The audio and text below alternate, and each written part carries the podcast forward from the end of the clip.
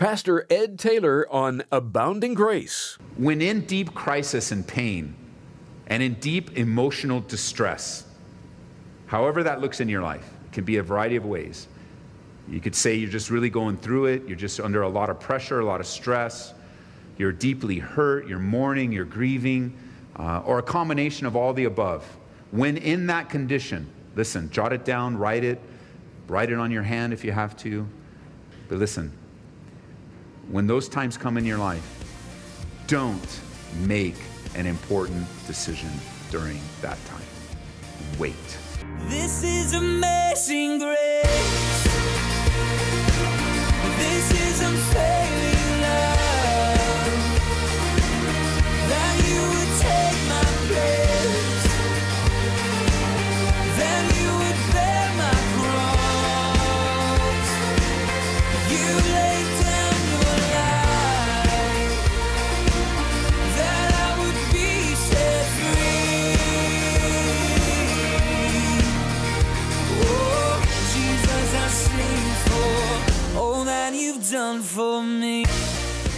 Through social media, a blog, or face to face at church or in the home, we'll face unfair criticism and accusations. It's about that time that we might feel tempted to give them a taste of their own medicine and lash out in anger.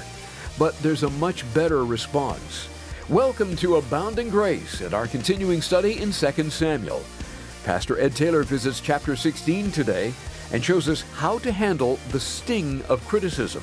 Chapter 16 as you take your Bibles today, as we continue our study through the Old Testament book of 2 Samuel, where we find David on his way out of Jerusalem, King David, as his son Absalom has stolen the kingdom away from under him. He usurped the kingdom. Absalom so clearly becomes a type of the devil who likes to be a squatter and take that which doesn't belong to him and usurp our lives by temptations and all the spiritual things that come our way. You see, Absalom won the hearts of the people through a carefully planned, manipulative scheme.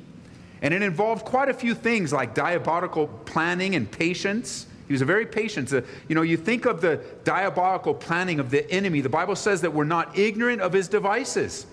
And he has schemes that are unique. That's why there will be at times, you know, and it's a prideful thing for us, and we have to watch our hearts. But we'll we'll see somebody and we'll we'll watch somebody fall, and then we'll hear the story of how it happened, and we'll just kind of think, well, that would have never, I would have never done that.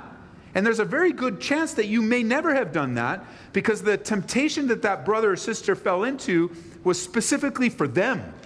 And it wasn't for you because the devil's a schemer. And so was Absalom. Not only was Absalom a schemer, but he was patient. And so often we find not only is God patient with us, waiting for our repentance, but the devil's patient with us for us to finally make that decision uh, to go against him or go for him and against the things of the Lord. Not only that, but Absalom was keeping up appearances. And doesn't the Bible tell us that the devil himself can make himself a, an angel of, appear as an angel of light and have a great deception in which we would be very wise to walk in discernment. Not only that, but Absalom turned David's friends and even his close confidants against him. And if you've ever experienced deep family issues, or you've ever experienced maybe a friend uh, turning on you or betraying you, you know the root of that is the devil, man. It's evil. It's not from the Lord. The Bible says in 3 John chapter 1, verse 9, I wrote to the church, because it reminds me, Absalom reminds me not only of the devil, but also this guy by the name of Diotrephes, who loves to have the preeminence among them and does not receive us. Therefore, if I come, I'll call to mind his deeds, which he does, prating against us with malicious words. And not content with that, he himself does not receive the brethren, but forbids those who wish to, putting them out of the church. Beloved, don't imitate what is evil. And here, Paul, or excuse me, here John is describing this, this man and associating with evil with this man. And you could do the same thing with Absalom. What he was doing was wrong and evil. And we pick up in chapter 16 where David is leaving, and it says, When David was a little past the top of the mountain, there was Ziba, the servant of Mephibosheth, who met him with a couple of saddled donkeys, and on them 200 loaves of bread, 100 clusters of raisins, 100 summer fruits, and a skin of wine. And the king said to Ziba, What do you mean to do with these? And so Ziba said, The donkeys are for the king's household to ride on, and the bread and summer fruit are for the young men to eat, and the wine are for those who faint in the wilderness to drink. Now, back in chapter 9, we met a man by the name of Mephibosheth. He was the last known at the time sole surviving relative of King Saul. And David's covenant with Jonathan was to bless the kingdom of Saul. And so he sought out Mephibosheth and asked to meet him. And when he met him, it was a, it was a great study on the grace of God because everything that you would expect that a king would do in the day was not done. But rather, David extended tremendous grace to this man, took care of him, and committed to take care of him the rest of his life, and showered love and grace on him. So here, David is in a very vulnerable time. He's on his way out, running away, not running away in fear or cower. He's not a coward here. He's, he's running away and leaving in the sense that he doesn't want, he wants to spare the people of Jerusalem a war and death. And his attitude, as we'll see by the time we end this chapter, is that I, you could say that David, if David was here today, he'd say, I believe in the sovereignty of my God. I trust him with my life. That's the story of David. I trust him with my life. Certainly, he had his faults and failures along the way. But the banner over David's life is not just that he was a man after God's own heart, but he was a man that trusted God no matter what.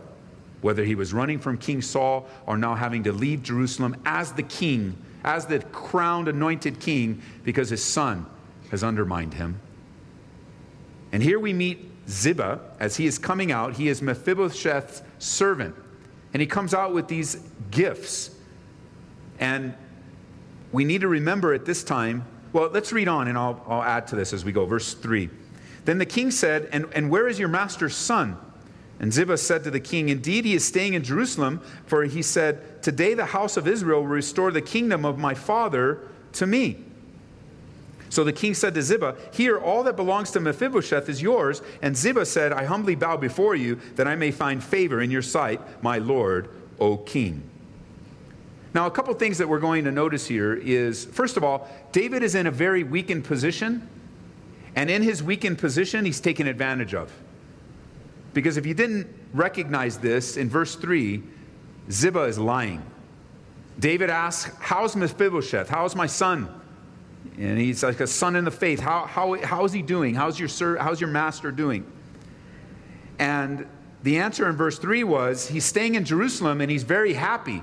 Listen, look at what he says. Today, the house of Israel will restore the kingdom of my father, Saul, to me.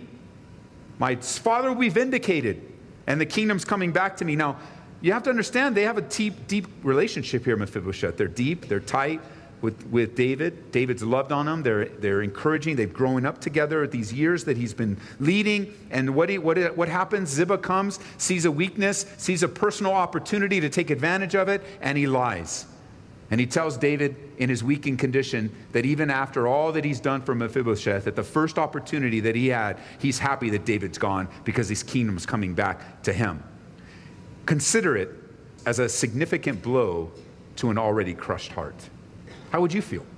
Your best friends betrayed you, your son sold you out, many of your key people your son is the sole source of this. Many of you key people in your cabinet, your, you could say your right hand men, your right hand women in your life, you know, the, the people that you're tight with, the people that you grew up with, the people that you've gone to war with, the people that you've, you've strengthened, the people that you trusted, the people, you know, one of the levels of trust that I always look at is these would be the kind of people you would trust your kids with. These are the ones you'd let watch your kids. That that's how level of trust. These are the ones that you would you would let if they lost their home, you'd bring them into your house right away. You you would loan them money. You wouldn't even loan it to them. You just give it to them without any question. There's there's relationship involved here. All of these guys have turned their back on David. David's leaving everything that he knows, and he doesn't know what his future is. And he knows a little bit of what this feels like because years earlier he was on the run from King Saul, and he didn't know what his future was there.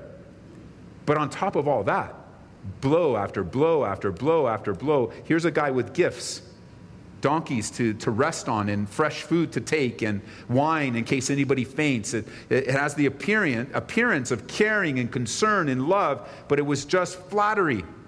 And you know that anyone that is buttering you up is ready to put you in the toaster, man. They're ready to take advantage of you. And here they are. It's flattery, but it's yet it's needed. When you're down and when you're discouraged, you're looking for encouragement. You'll take it anywhere. You want to give me a donkey? Give me a donkey. I don't know what I'm going to do with it, but it's cool that you thought of me. And you're looking for encouragement. And when you get it, you're expecting, and there's a genuineness like, yeah, this is legit. But he's lying. He's lying to David. He doesn't care. And David, what does he do? He equally responds with a bad action being lied to. In verse 4, he responds rashly. And he says, Well, everything that was Mephibosheth's is now yours. This wasn't some simple comment. This is the king saying, When you go back, everything that your master's, it belongs to you under my authority.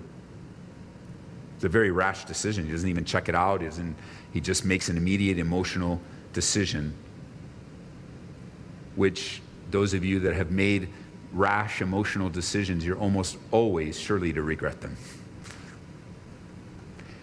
Which leads me to a reminder for us uh, that whether it speaks to you in your current condition or it's preparing you for the future, it's simply this. When in deep crisis and pain, and in deep emotional distress, however that looks in your life, it can be a variety of ways. You could say you're just really going through it, you're just under a lot of pressure, a lot of stress, you're deeply hurt, you're mourning, you're grieving, uh, or a combination of all the above. When in that condition, listen, jot it down, write it, write it on your hand if you have to. But listen, when those times come in your life, don't make an important decision during that time. Wait. When in deep personal crisis, don't make big decisions. You most always will regret a rash, emotional decision. To, to illustrate this, let's go back to a passage we've already looked at in 1 Samuel chapter 20. Would you go back with me, 1 Samuel chapter 20? When in deep crisis and pain, don't make any big decisions. Another time in David's life is found here in chapter 20, verse 8. It says, Therefore you shall deal kindly with your servant, for you have brought your servant into a covenant of the Lord with you. Nevertheless, if there's iniquity in me, kill me yourself, for why should you bring me to your father? And Jonathan said, Far be it from you, for I knew certainly that evil was determined by my father to come upon you. And, I would, and then would I not tell you? And then David said to Jonathan, Will you tell me? What if your father answers you roughly? And Jonathan said to David, Come and let us go out into the field. So both of them went out into the field. And Jonathan said to David, The Lord of God of Israel is witness. When I have sounded out my father, sometime tomorrow on the third day, indeed there is a good toward David, and I do not send to you and tell you, may the Lord do so and much more to Jonathan. But if it pleases my father to do evil, then I will report it to you and send you away that you may go in safely, safety, and the Lord will be with you as he's been with my father. Uh, this drama in David's life is continuing as he's on the run from King Saul, and the pressure and the stress and the difficulties are continuing to rise upon him. So much so that he's beginning to, to, to doubt his own right hand guy, Jonathan, the guy that he's battled with together. He's not sure whether he's still loyal to him or loyal to his dad, and, and he's concerned. And while he was a man after God's own heart, he was still just a man. And you too are just a man and just a woman.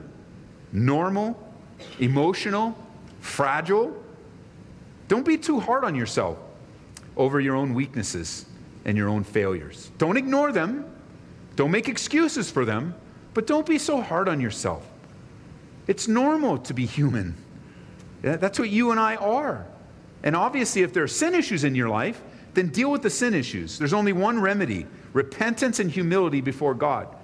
But if it's the normal issues of life, dealing with the reality of life, dealing with added pressure and added stress, and, and even you know, feeling weakened by that, and uncertain of one moment you feel so strong and standing so strong, and then a set of circumstances just lays you out, and you start to wonder, what kind of believer am I? Most likely, you're just a normal believer, having to deal with the realities of life in this sin soaked and sin fallen world.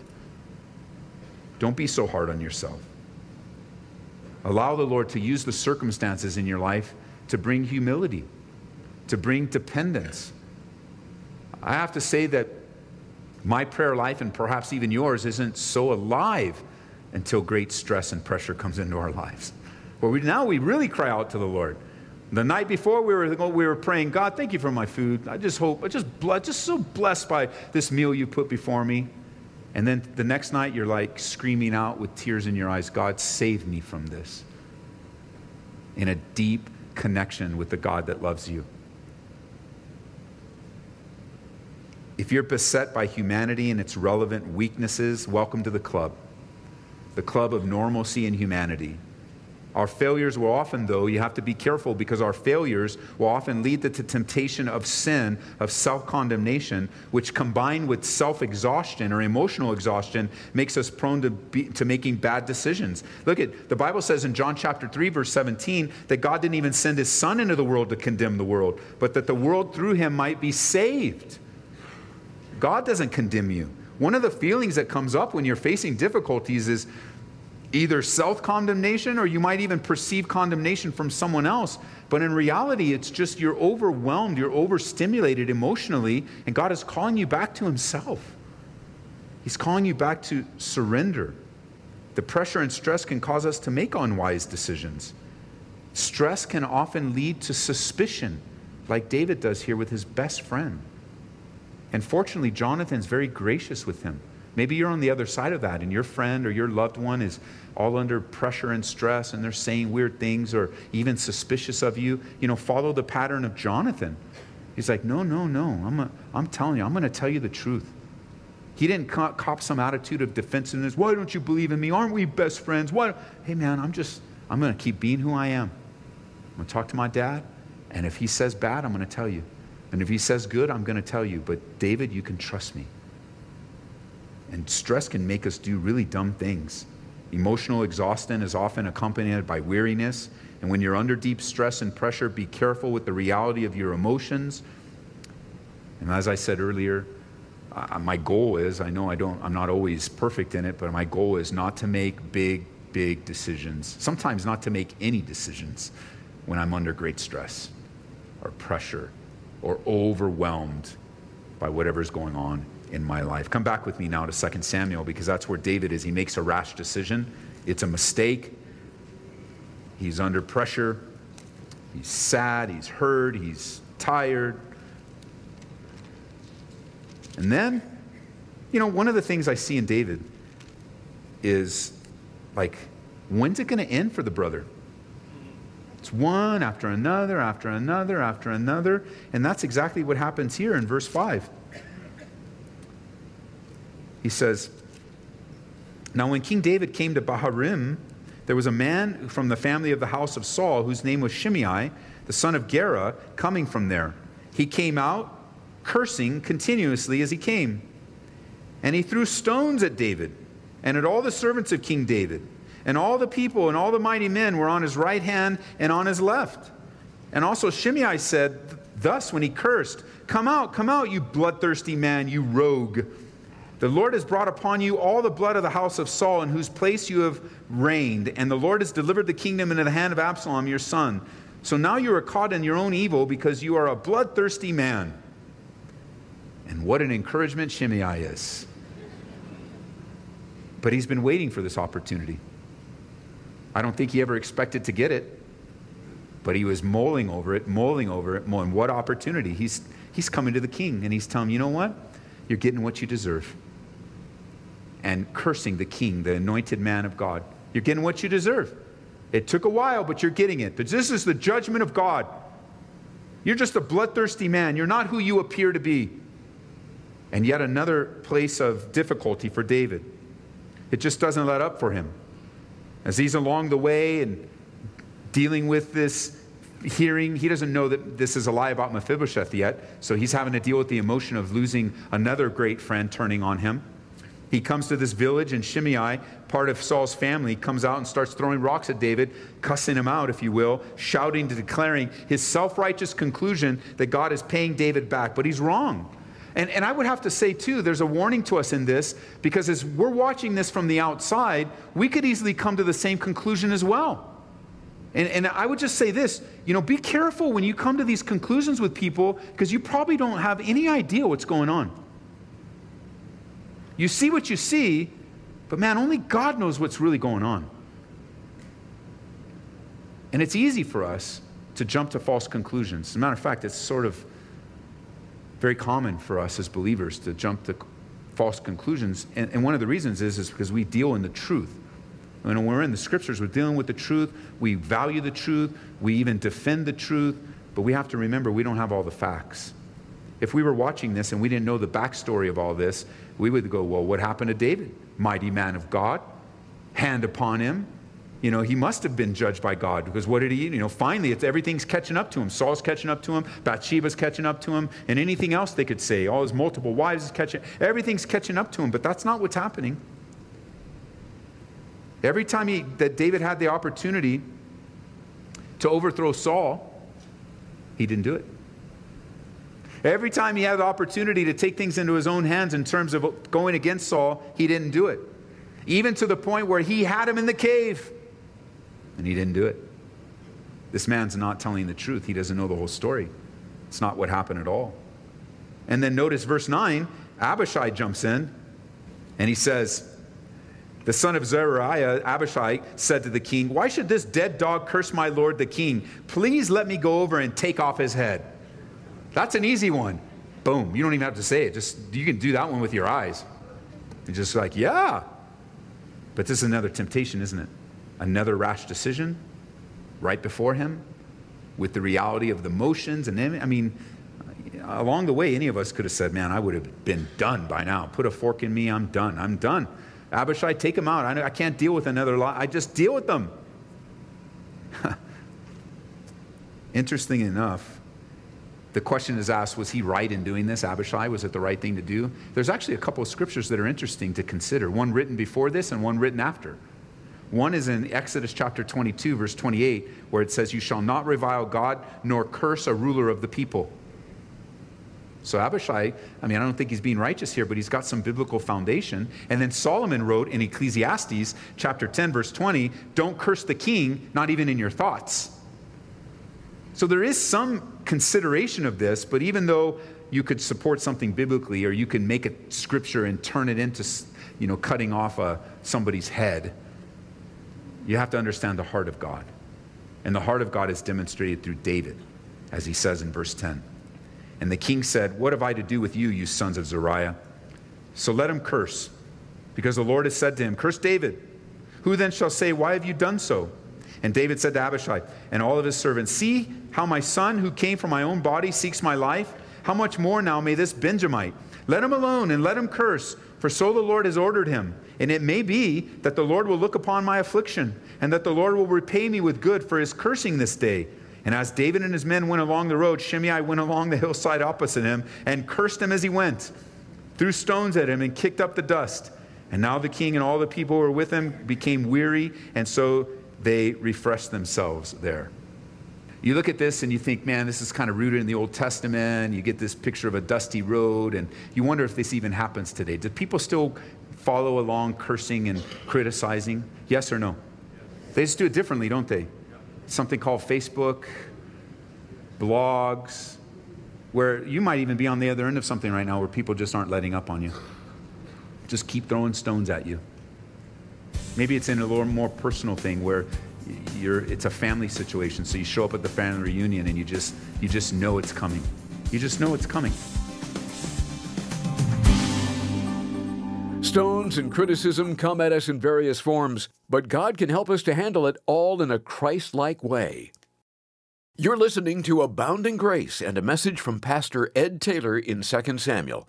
And you can request a CD copy for $2 when you give us a call at 877 30 Grace. Or look for this message on our website at calvaryaurora.org.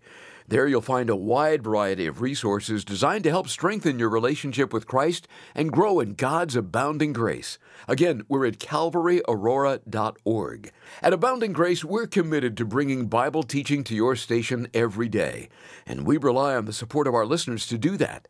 And today, when you give a donation of $25 or more, we'll send you the book Radical Prayer by Manny Mill. So call 877 30 Grace so we can get that right out to you. Let me also give you our mailing address Abounding Grace, Post Office Box 460598, Aurora, Colorado 80046. Well, that'll do it for today. Come back next time when Pastor Ed Taylor will pick up where we left off in 2 Samuel here on Abounding Grace. This is amazing grace.